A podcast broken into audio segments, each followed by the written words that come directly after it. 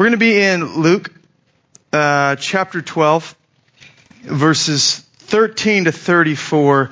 So what I'm going to read here at the beginning, and uh, we'll pray and dive in. So if you need a Bible, raise your hand, and um, we're happy to get one to you. If you don't own one, that can be our gift to you. But we're going to be in the Gospel of Luke, chapter twelve, and then the little verses there, verse, verses thirteen to thirty-four is what I'm going to read.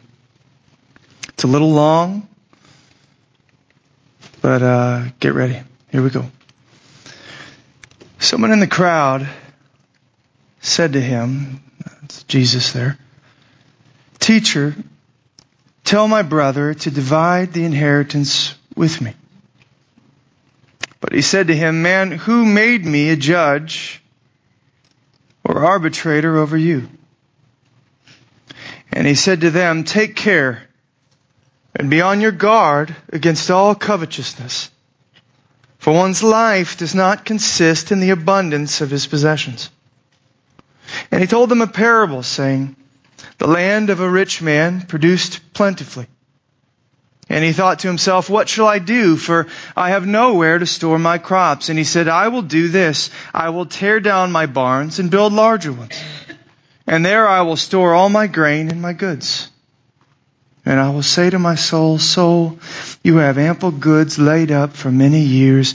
Relax, eat, drink, be merry.'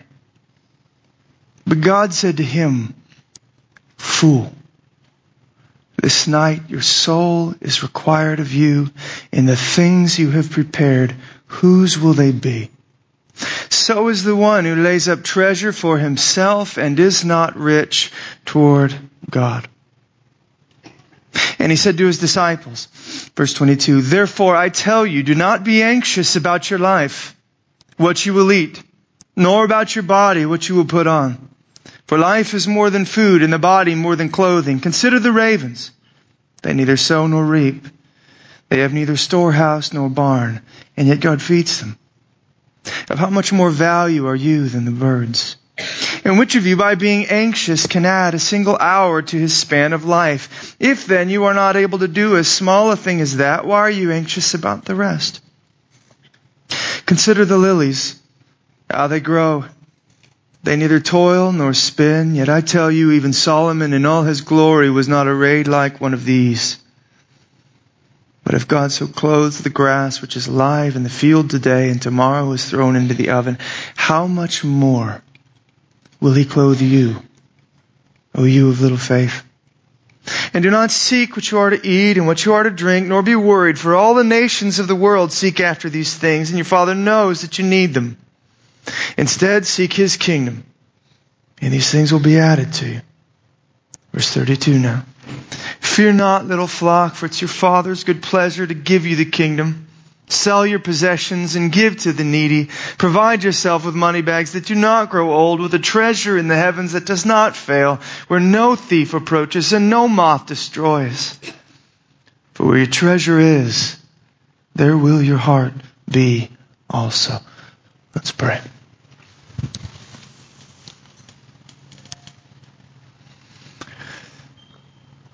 It is an astounding thing, Lord, to stop for a moment amid the chaos and the craziness that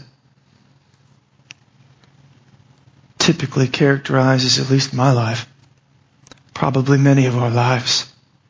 Busy running here and there. It is a profound thing to stop and realize what you are saying in this text to us, that you are here. That you are our eternal Father, that you are caring for us in these moments in Jesus Christ. That you have an eye to every one of our needs and a heart to provide. And the ability, an arm, to see it through. So whatever we come in anxious about, whatever we come in weighed down with care concerning, Lord, you know. and you want to help. So God, I pray, help me. Help this church. Help everyone in this room this morning. Move from anxiety, burden, towards the freedom of the children of God. Only you can do this, Lord, and we ask you to do these things by your Spirit for our good, for your glory. It's in Jesus' name I pray. Amen. Okay, we read from verses thirteen to thirty-four here at the beginning. Um, not because I plan to go into all of those verses here this morning, but because I think the whole uh, of this text is necessary to understand and properly interpret the part. Uh, you'll recall last week we actually dove into those opening verses, verses thirteen to twenty-one. I'm not going to spend much time there this morning, but I wanted us to see some of the transitional things that happen. I think it'll help us uh, see and interpret aright what we do, uh, what we are going to focus on in verses twenty-two to thirty-one. Next week, God willing, we'll tackle those amazing verses in verses thirty-two to thirty-four. Um, and give kind of a Sunday uh, of its own to those. So this morning, my focus is going to be verses twenty-two to verses thirty-one, or to verse thirty-one. Now, um, within within that little frame, we have probably some of the sweetest uh, words of Jesus in all the Bible, perhaps even some of the most recognizable of all of his uh, teachings. He's dealing here with the subject of anxiety.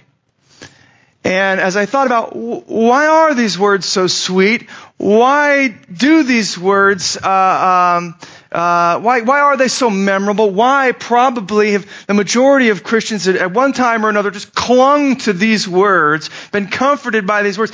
I thought, you know, it's probably because we all, in one way or another, to one degree or another, deal with anxiety. The stuff that he is talking about here, the, the topic that he is addressing, the solution that he brings, the word of comfort that is present in this, we need them. I need them. That's why they're so sweet. That's why they're so uh, uh, popular, memorable, um, well-known, I think. I can at least say for myself, I am no stranger to anxiety. Um, you can probably tell I typically run at a at a higher level energy-wise, and sometimes that energy gets me in trouble. I got a lot I want to do, a lot I want to see, a lot I want to get done, whatever it may be. And and, and sometimes, I, I, I kid you not, I will find myself unable to breathe. You call it a panic attack, call it whatever you want. It's not that severe, but I'll find myself choking on my own throat, if you will, just almost as if there's like a hand around my neck. And um, when I stop and I consider what's going on in my heart in these moments, what's happening in these moments, undoubtedly the thing that I uncover is anxiety. I'm anxious. There are things I feel I must do that I'm not sure I have what it uh, takes to get done. There's there's there's something I feel I must be that I'm not sure I'm going to be able to be. There's something I need to face that I don't I don't I don't know how to face it. There's people's opinions of me that I am concerned. They're becoming bigger to me in those moments, and I'm wondering how am I going? I don't think I can please, or what am I going to do? Sorry, this thing keeps getting in my face here. Um, and it gets me by the neck. The cumulative effect is there's almost like this burden that feels uh, too much to bear, and you could call it uh, anxiety. I wonder if you've ever experienced something similar. I don't mind throwing myself under the bus if it means we can be honest that we're all struggling people. Uh, I, your pastor included. Um, we all struggle with this in one way or another. I'm almost certain of it. Uh, just even looking at the statistics, it would seem to bear this out. Um, according to the National Institute of Mental Health, anxiety, I wonder if you know, is the most common mental health disorder in the United States, affecting nearly one-third of both adolescents and adults, and it's on the rise in teens in particular.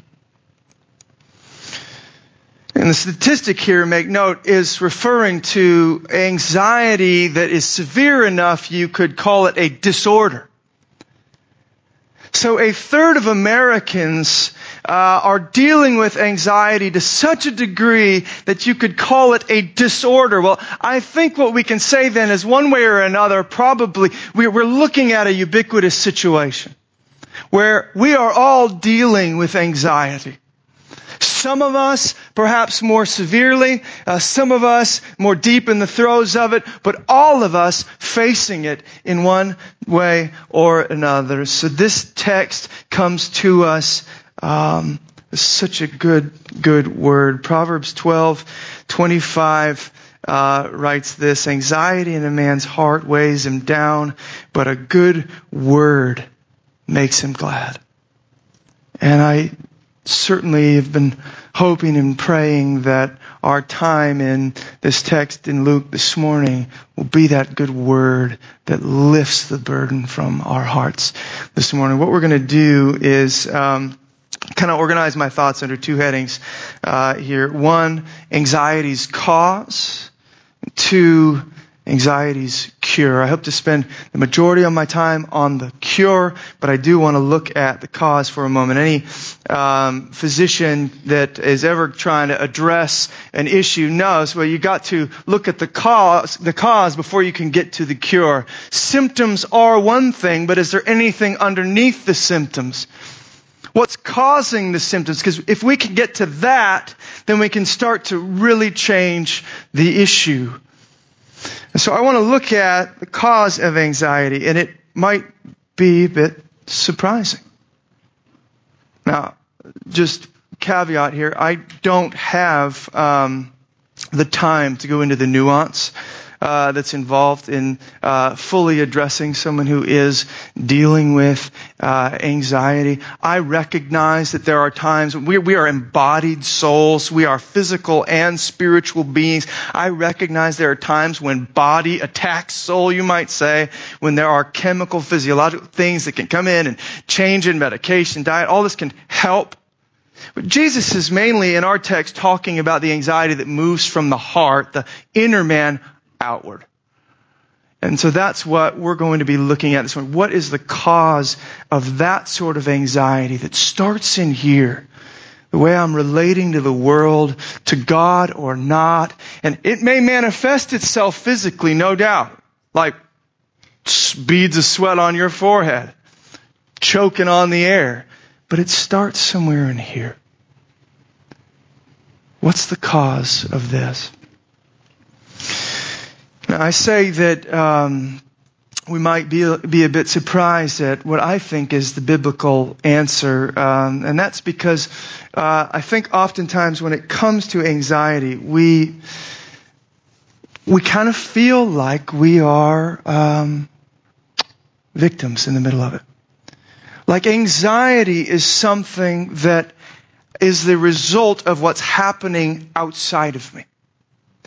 Meaning, because this person is saying that, because this situation is so hard, because work, you know, X, Y, and Z is happening, I am suffering from anxiety. I am under the weight of this, dealing with anxiety. There's this sense that the anxious person, it's a, it's, it's a, it's a weak place. It's a, I'm unable uh, uh, to get through this sort of thing. It's a pitiable place to be, and it draws our compassion. And it, rightly so, it, it certainly should, but Jesus would say something else about anxiety.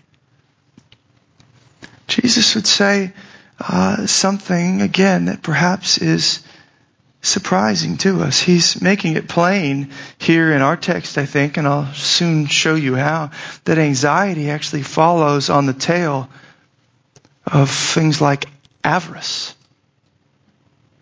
covetousness, greed, lust. Worry inevitably accompanies greed. In other words, though anxiety may on the surface of it seem innocent and pitiable, there is something sinister, even sinful to it. Now hear me, I'm not I'm not trying to... Listen, I, I talk about my own anxiety here, but we got to be willing to be honest about what's underneath, what's going on. If we really want help, we got to know we're not just victims in the middle of it. Yes, things are hard, but our hearts are engaging in such a way that's, that, that, that we're learning something about our own desires and our own faith, or lack thereof. What we think of God is becoming clear in those moments. Now, this is why I read the full breadth of those verses uh, as I did. I, I wanted you to see the connection Jesus makes for his disciples and us here between verses thirteen to twenty-one and verses twenty-two and following. That was the thing that just kind of blew me away, the way that Jesus just immediately shifts from the topic of greed and covetousness and lust for goods and earthly stuff to anxiety. So, The, the, the, the former verses there, um, verses uh, uh, thirteen to twenty-one, uh, clearly deal, no one would argue with me here, with, with avarice, with greed, with covetousness. That's why verse fifteen, he warns his disciples, take care and be on your guard against all covetousness. And then he tells them a parable, and the point of the parable is pursuing stuff. And greed is, is, is vanity, and it will get you nowhere. The whole, the whole, the whole scene starts with the brother who says, Jesus, hold on, I know you're in the middle of something, but please tell my brother to divide his stuff with me. I want this world's goods. I want uh, uh, stuff here and now. I, I, I'm, I'm concerned. I'm, I'm, I'm covetous towards things of earth. Money, food, clothing, whatever. And the parable is about a guy who just fills his barns full. He gets it all. And then it just comes crashing down. And now catch this. Verse twenty-two. Jesus turns to his disciples and says, what? You got to catch that word. Therefore. In other words, in light of all that I've been saying about covetousness, pursuing the world's goods, pursuing, you know, your best life now, all this stuff. In light of all I've been saying, therefore, I tell you, do not be anxious about your life, what you will eat, nor about your body, what you will put on. In other words, anxiety follows on the tail of avarice. Worry inevitably accompanies greed. Those given to materialism, those given to pursuing their treasure here on this earth will inevitably find themselves anxious, burdened with anxiety. Either they will be anxious to get because they don't have, or they will be anxious to keep because they're scared that they will lose what they do have. But one way or another, they will be battling with anxiety. They are fighting a war they cannot win against moth, rust, thief, and time. And deep down, they know it. The castle's being built on the sand, and the tide is coming in. You feel it.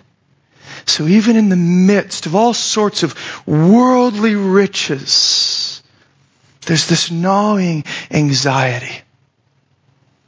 And Jesus is telling us, man, as you pursue the things of this world, you got to understand. As you look around, you say, I wish I could have that. I wish I could have that. I want to have this. Is, is God going to provide this? You got to understand what's going to come along with that is anxiety.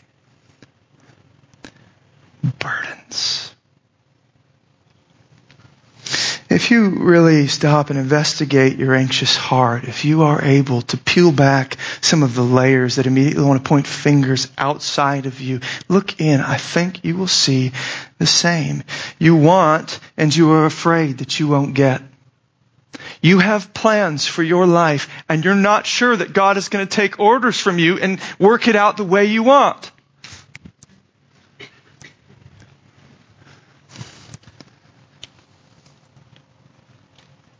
We're anxious people because we're covetous people.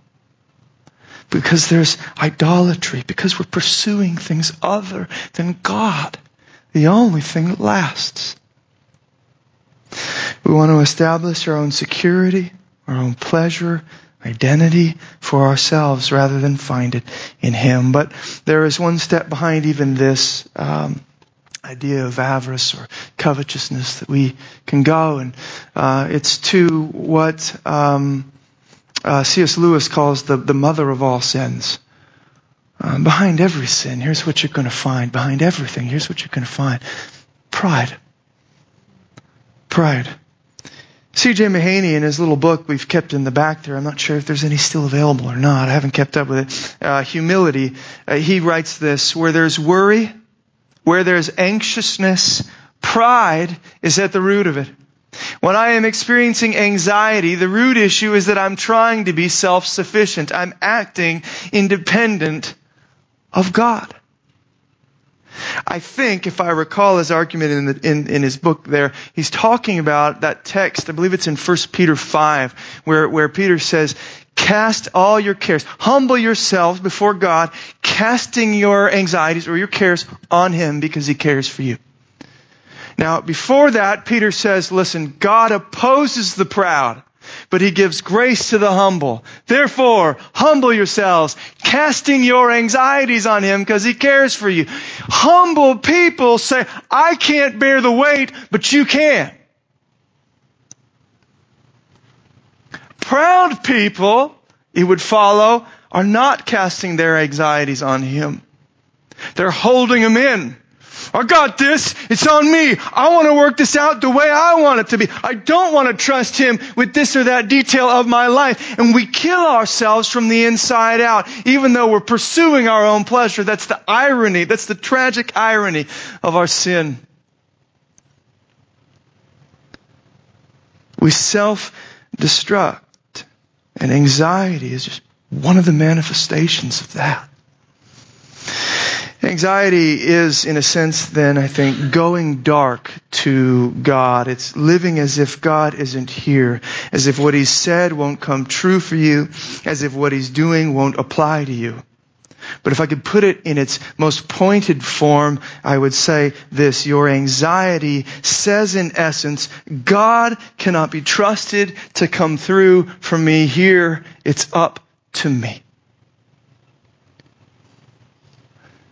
You're anxious because you know you can't handle it. That's what makes this feel like we're victims and we're weak and we're and we're small. And because you're you're anxious because you know you can't handle the weight, but you're still unwilling to give it over, to trust Him, because He might not do with your life what you want Him to do.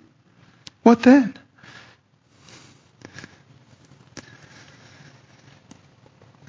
So here's the crazy thing. Well, I'll tell you this actually real quick. That's why in verse twenty-eight, as Jesus is dealing with anxiety, did you catch this? He says, oh, you of little, what? Faith. It's your relationship with God that's in question here as you're in the throes of anxiety. Oh, you of little faith. You're not seeing God. You've gone dark to God, who He is and what He said, what He's doing. You're saying something about God when you're anxious. You're saying, I don't think He's here. So what this means, and this is what I have to recognize, is those hands that are around my neck in those moments, you want to point at this, you want to point at that, you want to point at that. You want to know whose hands those are? They're mine. They're mine. So now, there's the cause. What do you do with that? What do you do with that? What's Jesus going to do with that? Anxiety's cure. Um, it seems to me Jesus, as the good physician here, is attempting to kind of take us through a course of treatment, as it were, to help us deal with this kind of anxiety. In uh, the verses that follow, what He's going to do is going to give us four things to consider. At least that's how I'm reading this text. He's going to give us four things to consider. And with each consideration, He's going to help us draw out. He wants us to draw out a certain conclusion. And as we kind of move along and progress with him through these considerations, drawing these conclusions, we will end kind of at his ultimate goal, hopefully, God willing. And that is, namely, we will find ourselves freed from excessive concern for the things of this world and finally able to be wholly concerned for the things of God. Like the crazy thing and, uh, about the Bible, uh, about how the Scriptures d- display or, or talk about anxiety, it, it's actually not wrong to be anxious or concerned. It's just an issue of what? Paul will talk about him, and he'll talk about Timothy, and he'll, he'll use the same word. We don't translate it anxiety because we're, we're kind of concerned about what that might insinuate to uh, the people that read the, the, the, the Scriptures. But it's the same word, and he says, I am burdened. Actually, I do think the E S V says, with anxiety for all the churches. And, and he talks about Timothy, and he says, man, this guy's going to be anxious for your needs. This is a crazy thing. We shift from concern, excessive concern for us to going, wow, God has me. I can be freed up to pursue his kingdom and be concerned for you. It's amazing. That's the sort of thing I think Jesus is moving us towards as we move through these four considerations. But hopefully you'll see that and even experience it as we go. First consideration would be this. Um, consider life. Is verse twenty-three, and I, I think the conclusion that he wants us to draw as he calls us to consider life in general is that it is more. It is more than just stuff. It is more than uh, food and clothing and, and, and, and the things that we might often make our life about, our possessions, our things. Read back from verse twenty-two, and you'll kind of see the context for this. He said to his disciples, therefore I tell you, do not be anxious about your life, what you will eat, nor about your body, what you will put on. For life is more than food, and the body more than clothing. Now, to be clear, I don't think that Jesus is saying here that food and clothing are unimportant. In fact, I know he's not, because in verse thirty, he's going to say the Father knows you need these things. They are essential. Food and clothing and stuff, shelter, drink, whatever it may be. He knows you need these things. He's not saying that they're not important. What he is saying is that they're not worthy of your anxiety. They're not worthy of your excessive concern. Life is about so much more than these things we often gravitate towards and focus on. To do that, to kind of turn towards our stuff, build bigger barns, try to get secured, eat, drink, and be merry. I've got everything I could ever want. Woo, I'm secure. I've got pleasure. I've got identity. To do that is to miss the point of life. To miss the so much more of life. Um, to give you an illustration of how this, uh, so you can kind of grab a hold of this. Uh, it's kind of funny. We, um, so I had been wanting to buy Megan a, a, a birthday gift for quite a while. Her birthday was in September, so you can call me a bad husband if you want, uh, but we just got it a couple days ago. Uh, I had been wanting to get her something, and um, we just were unsure about what, what to do. I knew I wanted to get her something uh, for the kitchen. Um, but we weren't sure what, what we wanted to go with. And then we're like, okay, actually our toaster oven just looks like it died. So let's go with a toaster oven. But then we went into Bed Bath and Beyond on our birthday. We're like, man, there's so many options. What do we do? We got to read reviews and make sure we get, you know, uh, the best or whatever. And so finally, you know, Thanksgiving's coming up. I'm going, listen, we got to get that toaster oven. We got to get this this uh kitchen up and running. And so uh the night before Thanksgiving, or at least I guess it was the night before my parents uh got here on Tuesday, we went to uh Bed Bath and Beyond. We'd done our research, we got our coupons, we cut out our stuff. I still listen, I kid you not, I still have gift cards to Bed Bath and Beyond from our wedding. Okay? I, so this was awesome. It was like we were able to go all out because I like, we're not going to spend this. Look at this. It's been here for ten years almost. Um, but anyways, we got, so we got the Lexus of toaster ovens, all right? The, the Breville, whatever. I mean, this thing, I mean, I kid you not, this thing can bake, it can broil, it can toast, it can dehydrate, it can air fry. I don't even know what air fry is. But it can, how do you fry without without grease? Like, I don't even know if I want to do that, but it does it.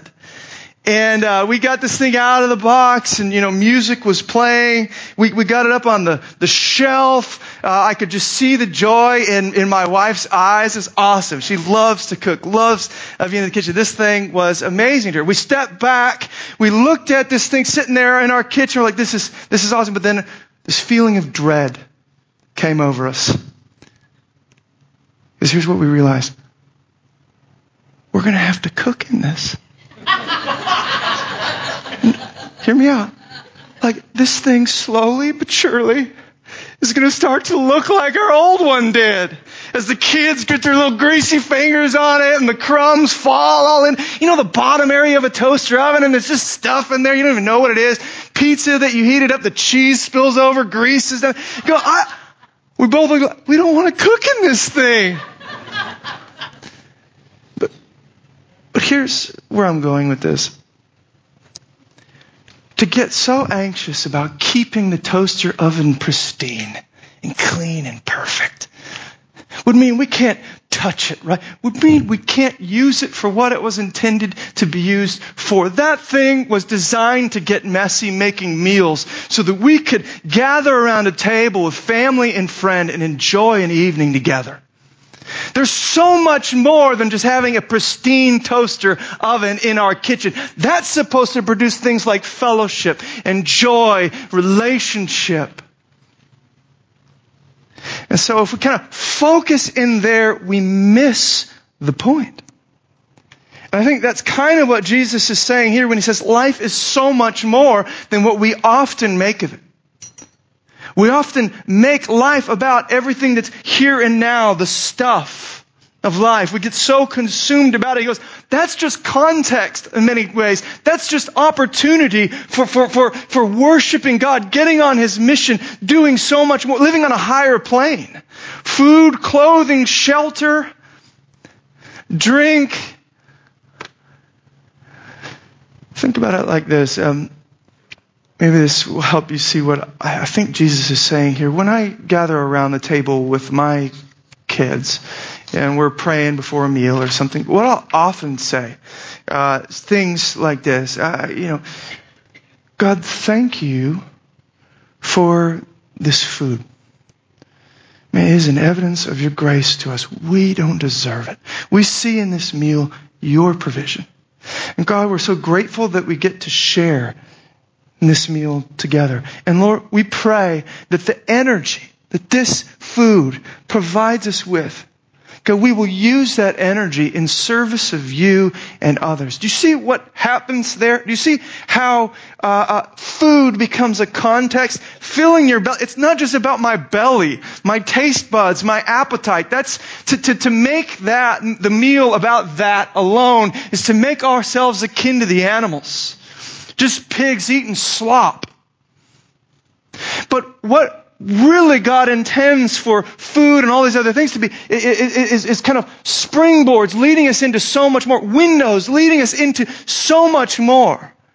It's opportunity of uh, to, uh, to worship and, and gratitude for the God who provides. It's opportunity for fellowship with family and friend. It's opportunity. It's fuel for mission. And that's the sort of thing I think he's getting at here, that to just get so anxious about our food, anxious about our bellies. Like Paul would say in Philippians, their God is their bellies. Just fill me. Anxious about our stuff is to miss the point of it all. And the kingdom mission we get to be a part of in Jesus. Now, that's just kind of phase one of... Um, of his his uh, course of treatment here. I want to continue on with you. Uh, second consideration that he gives us, uh, I'll draw your attention now to verses twenty-five and twenty-six in particular, uh, where I think he's asking us not just to consider life in general now, but to consider death. To consider death.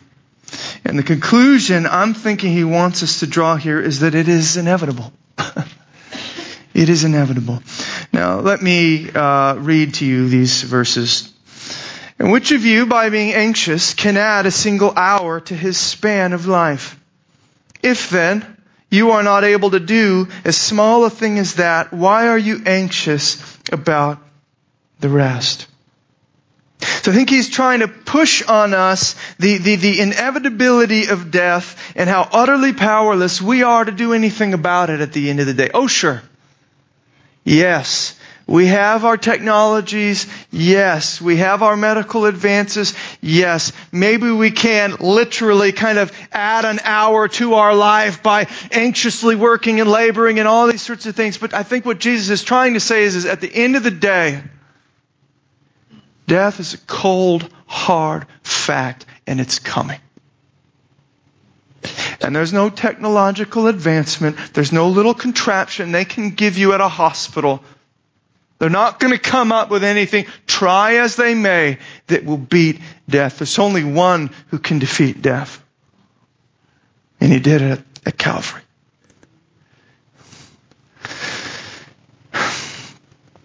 So, he's trying to get us to consider death and the reality that it's coming for us all. Now, from a biblical worldview, we of course know why this is. The sinfulness of man, the curse of God on this world because of it, right? And the day that you eat of it, you shall surely die. Genesis two. Sin came into the world through one man, and death through sin. And so death spread to all men because all sinned. Romans five twelve. We know why death is here. And he's asking us to consider it for a moment. To live, learn to live our lives. Learn to prioritize in light of it. Uh, I was reading an article the other day where the author, not a Christian, uh, as far as I could tell, um, was reflecting on the certainty of death and oftentimes in our culture how we have this kind of stubborn denial of it. We live as if it's not coming. And he was talking in particular uh, about how we kind of start our families and choose whether we will or won't have kids and when and how, you know, all these sorts of things, how we kind of order our lives. But let me read you this. It's a little lengthy, but I thought it was profound.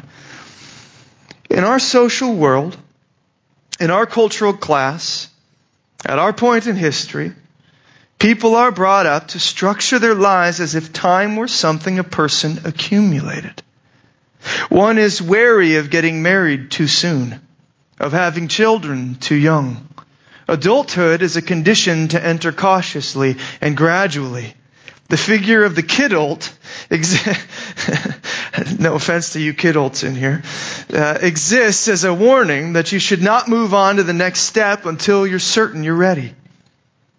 But this idea of certainty is a sham, a distraction, something to turn your attention away from the only truly certain thing, which is that your time will run out. If you intend to have children, but you don't intend to have them just yet, you are not banking extra years as a person who is still too young to have children. You are subtracting years from the time you will share the world with your children. Did you hear that? That was profound to me. All our conversations about choices and priorities and life decisions are held in the shadow of the great constraint. The clock is running. Only it's not a clock, it's a sand glass. According to the Social Security Administration's online calculator, on average, uh, or I'm sorry, an average man born the day I was born can expect to live thirty-four point nine more years for a total of eighty-two. When I first checked it, when drafting this piece, it was thirty-five point four. Though it would be a light, though I thought it would be a light-hearted exercise, I felt real dread as I was entering the birth date, and despite, and despite myself, shock when I saw how small the number was. So I went in there and I did the same thing, and just let it sink in. I'm almost halfway there. That's crazy. Time's just running. But you hear what he's saying? He's saying in our culture, we like to we like to reverse that. We like to live as if time is not something that we're losing each day, but something we can kind of store up and do what we want with. And he's going, man, we're lying to ourselves. Death is coming for everyone. There was one more thing he had to say here that I uh, was particularly moved by. He, he goes on to describe how being a parent of young kids forces us to face this relentless march. Maybe as adults, we can kind of get away with thinking it's not happening. A little bit more pain in our in our back or whatever, but uh, it seems to move a little slower than when you have young kids. How many boxes of clothes do we go through because they don't fit anymore? Listen to him describe this. Life moves along at an unexpect, un- unexceptional, unexamined pace, and suddenly it's the first day of school. And then it's the first day of school again. The jeans I remember just buying him are up above the ankles. The younger boy kisses me back when I kiss him goodnight, but, but, but by last year the older boy started to twist away from holding hands a few yards before the school door to dart off ahead. Now he just walks to school on his own. There's time still for him to circle back for a hug at day's end. Someday, though, a hug will be the last one. So he's just watching his kid, and he's going, no way. And it used to be, I was your hero. Now it's kind of like, I'm your buddy, and now I'm an embarrassment. Or now we're just, you know, and, and, and I think I was particularly moved by his description there uh, because of my own kids. Um, some of you may know, you know, there were complications in our last pregnancy with Levi, and um, so uh, we are not going to be able to have children anymore. And I tell you what, watching little Levi develop, watching him mature, watching him reach another milestone, you know, uh, while yes, absolutely, it is a moment of celebration and we're excited, we kind of do so now with tears in our eyes. Because we go, wow, I, I guess this will be the last, at least of our own kids, unless God calls us to adopt. It's, I guess this will be the last time rejoicing in a first step, the last time rejoicing in those spoken words, the last time, you know, that he moves from from from uh, nursing to uh, being independent or whatever it is. And it's just, it's hard, but it is the reality of life. That our time is running out, that our time is short. And so the question Jesus is trying to get us to ponder here is, he says, listen, you can be anxious all you want. You're not going to add hours to your life. God knows the day. He's numbered the days. He's trying to get us to think about this. In view of this reality, then, he's trying to ask us, what are we living for? If not to be anxious about the stuff of this world that is slipping from our hands, what are we to be anxious for? He's, he's trying to get us to go the way of Psalm thirty-nine, four through seven, where the author says this, O Lord, make me know my end, and what is the measure of my days. Let me know how fleeting I am. Behold, you have made my days a few handbreadths, and my lifetime is as nothing before you. Surely all mankind stands as a mere breath. Surely a man goes about as a shadow. Surely nothing, uh, surely for nothing they are in turmoil. Man heaps up wealth and does not know who will gather. And now, O Lord, for what do I wait? My hope is in you. You see how that shifted? Teach me to kind of number my days. Show me how short this time is, how fleeting life is. Don't let me labor and labor for stuff and the things of this world. Rather, let me come out on this and say, my hope is in the only eternal one, the only unchanging one. My hope is in you. A brush with death often, though sadly not often, or not, not always, um, awakens us to the larger point of life, right?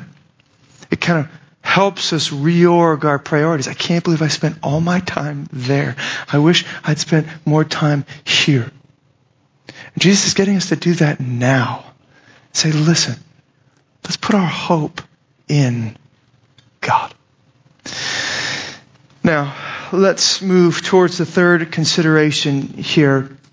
Um, so he's called us to consider life, to consider death. Now I think he's going to call us to consider creation. And the conclusion we're to draw, I think, is that God is here. And this I'm going to kind of cobble together verses twenty-four and uh, verses twenty and twenty-seven and twenty-eight. Um The consideration of our death and the inevitability of it, the, the, the powerlessness we really are, we really have when it comes to trying to face it, um, could be a dreadful, a terrifying thing, right? And so it would be if God were not here, if God were not present, if God were not in the midst, valuing us, caring for us, walking with us through it. But we don't live in a world like you might read in the science textbooks, where they'll claim that, okay, some mindless, meaningless bang, here you are, there is no God, you're all alone to face the dread of your existence. You're going to die, turn to dust, eaten by worms, get over it. We don't live in that world. There's no answer to anxiety in that worldview. In fact, all you have is materialism in that worldview. If there is no God, if there is no soul, all it is is my belly. And you better get and get and get, because this is all you got.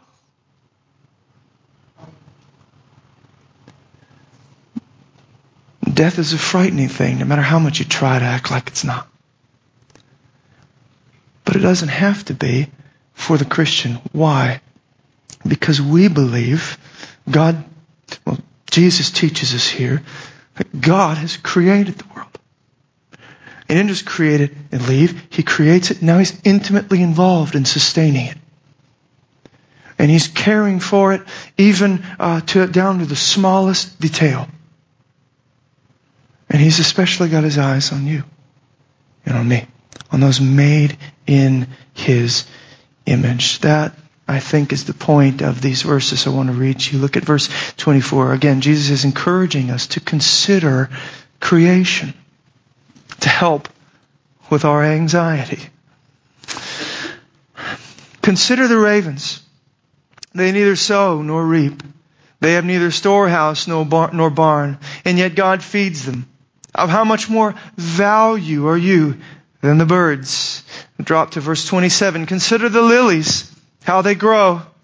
They neither toil nor spin. Yet I tell you, even Solomon in all his glory was not arrayed like one of these. But if God so clothes the grass which is alive and in the field today and tomorrow is thrown into the oven, how much more will He clothe you, O you of little faith? And I thought about this and I mean, isn't this exactly what the anxious person needs? To consider creation. Now, think about it again. Remember, anxiety is going dark to God. Anxiety is me getting bigger, God getting smaller, vanishing from view. Anxiety is me bending inward with self-concern and self-reliance, trying to come up with something on my own to figure this thing out. And here comes Jesus' uh, next round of, of treatment for our anxiety. And He says, listen, go outside, open your eyes and look. Get out of your little cubicle. Get out of your little world. Go out and realize this universe, this world is so much bigger than you. Anxiety makes the world so small. You think everything is coming down because your little life is coming down. But He's saying here, consider creation and you will realize it's a lot more stable than you thought. And there's a lot more going on than you thought. And God is here and He is caring. He is at work and He has His eyes even on you. Um, I've told you probably, I think before, that I like to run in the hills behind my house. Um, I know that there are a variety of reasons why people like to run. Um, Uh, and the way that they kind of like to do it. You know, I've run with my father-in-law before, and I, I think I annoyed him because I'm not this way, but he liked, you know, it's all, for him, it's about the time. He's counting the minutes. How many minutes was my mile? Uh, he's counting the calories, the steps, you know, that sort of thing. And there's nothing wrong with it. Plenty of you probably do the same thing. You got your little Fitbit on and you're, you know, doing your whatever, and it doesn't matter to you where you are. You could be on a treadmill, on a track. You're just trying to get the heart rate going and, you know, whatever, burn off Thanksgiving dinner. But somewhere along the way, I realized that is not why I run. In fact, the last thing I want to do is run on a treadmill or or go around in circles on a track or even on the street. I, I go to the hills. I, I run in the hills because I need to see God. I need to see God. I need to get out of my little space and realize how big I need to, I need to see I need to watch how slowly but surely the rain that's now falling, praise God, on our city and on our hills will will kind of turn to grass, and then in a few more months, flowers, that He literally will clothe these hills with wonder. He'll just paint them like Bob Ross.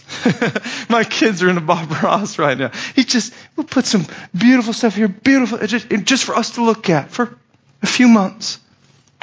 I need to get out there. I need to see it. I need to see the birds. I need to watch the bluebirds and the and, and, and the way that He cares for them. I need to see these things because I'm so prone to go in.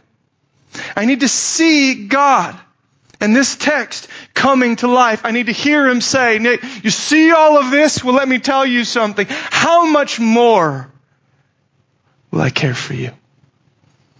Genesis one, Psalm eight say, those made in His image, men and women, we are kind of the pinnacle of His creation.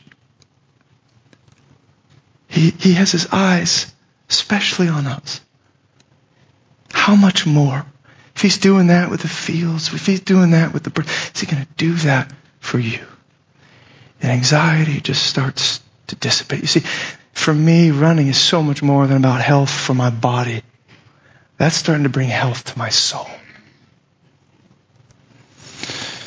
I was convicted by something a friend shared with me the other day, and um, I'll read it to you here. It's from David Murray's book entitled Reset, and he writes this: lots of people call God creator, but live like evolutionists.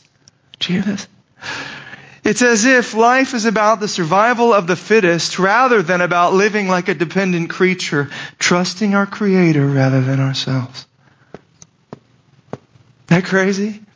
Oh, we might say God created all of this. I, you know, I'm a creationist, but we live like evolutionists. It's up to me to survive and get what I need and, and make it happen. Anxious all the while because we don't believe the Creator is caring for us. We don't believe He's upholding, He's providing. It's on me, and I'll cut you down to get what I need. Which world do you live in? The creationist world, the, the world of Genesis one, the world of Luke twelve, or the world that's described for us in most of the science textbooks. God isn't here. That's a fairy tale. Get over it. It's up to you. So Jesus is telling us, man, creation has a ministry. Step outside, consider creation. God is here. You don't need to be anxious. Last uh, consideration He gives us here is um, what I would say this. He, he, he's, he's calling us to consider your Father. Uh, this is verses twenty-nine through thirty-one. This is kind of the end of the section I wanted to look at here this morning. I think the conclusion we're to draw from this in particular is that you are free. Uh, this really is, it seems to me, kind of bringing things to a climax. This is kind of the most potent form of treatment He could provide. The antidote for anxiety is in these verses. I just simply want to read to you Jesus' words. He says, do not seek what you are to eat and what you are to drink, nor be worried, for all the nations of the world seek after these things, and your Father knows that you need them. Instead, Seek his kingdom, and these things will be added to you. In verses twenty-four, twenty-seven, twenty-eight, he directs us to God as creator. But kind of takes that a step further now, and he says, listen, he's more than just your creator. He is your dad. And like a good dad, he is going to care for his children, provide for his children. He's got you in his hand. The whole thing, all of Jesus' logic in these verses turns on verse thirty, and I emphasized it even as I read it. Why can we finally let go of anxiety and self-concern and instead give ourselves to the things of his kingdom? To be anxious, if you will, in love for others, anxious, if you will, in love for God. Why can we be excessively, wholly concerned for him and others now instead of ourselves? Why do we not need to be worried about food and clothing and the things of this world? It's because your Father knows that you need them. He knows what you need better than you do. He's got his eyes on what you need more than you even do. Now, we got to recognize sometimes what we want and need are different. And that's where we sometimes go, I'll take this one on my own, thank you, God. And that's when we spiral off into anxiety. We have our own plan. But if we can just lay it, lay it at the Lord's feet, he knows. If we move from anxiety to abandon, man, there's freedom there. Now, one final thing that I'll leave you with before we close is this. Um, in all of these things that Jesus is is mentioning here, in all these ways he's talking about, you know, an antidote to anxiety, we must not miss that Jesus himself stands before us as the surest sign and seal of the Father's provision. We could talk about food, we could talk about clothing, we could talk about all these people, but at the end of the day, what we need to talk most about is Jesus. The one who is standing before his disciples is himself the evidence to them that the Father will not hold back anything. In fact, if we just have a little fun with this, if we do want to talk about food or whatever this may be, Jesus is at the bottom of it, really the essential provision. That's why I think about this. Okay, let's talk about God providing us food. Jesus is it. I'm the bread of life. Whoever comes to me shall not hunger, John six thirty-five. You want to talk about God providing us drink? Jesus is it. Whoever believes in me, as the scripture has said, out of his heart will flow rivers of living water, John seven thirty-eight. You want to talk about God providing us clothes and shelter? Jesus is it. Galatians three twenty-seven, as many of you as were baptized into Christ have put on Christ. The Greek there means put on clothes. Jesus is our covering. Jesus is our clothing. Jesus is the one that comes over us so that we can stand righteous before a holy God, sinners though we be. We want to talk about the fear of death. Jesus has defeated it. First Corinthians fifteen fifty-seven. We want to talk about adding hours to the span of our lives. Well, knowing Jesus is eternal life. John seventeen three. I mean, Jesus has come to provide all of these things at an even deeper level than we even know. I'm not trying to say that God is not literally interested in providing us food, drink, clothing. He is. I'm just simply saying that in Jesus, he's providing us a whole lot more. It's going even deeper, and it's standing right in front of them. His life, his death, his resurrection will be the essential provision of the Father to wayward children. It's how you and I, rebels, enemies, become children of the living God. So here's what I would say. Jesus is here. Not just as God's provision of these sorts of things at a deep level, but also to help us trust. And so as we now kind of move towards song and things, just I want us to just be praying, conversing, talking with Him. He is the one who is here to help. He knows that this life, there are a lot of things to be burdened with. There are a lot of cares. There's a lot of stuff that could choke your neck. And He wants to help us walk in the freedom of the children of God. Let's pray. Oh, Jesus, we thank You for laying Your life down so that we could have true and everlasting life beginning now. God, I pray that anxiety would melt as we turn, as we turn away from self-reliance, away from covetousness, away from the things of this world to You. Help us to trust You. You're a good dad. And You're caring for us more than we know. In Jesus' name I pray. Amen.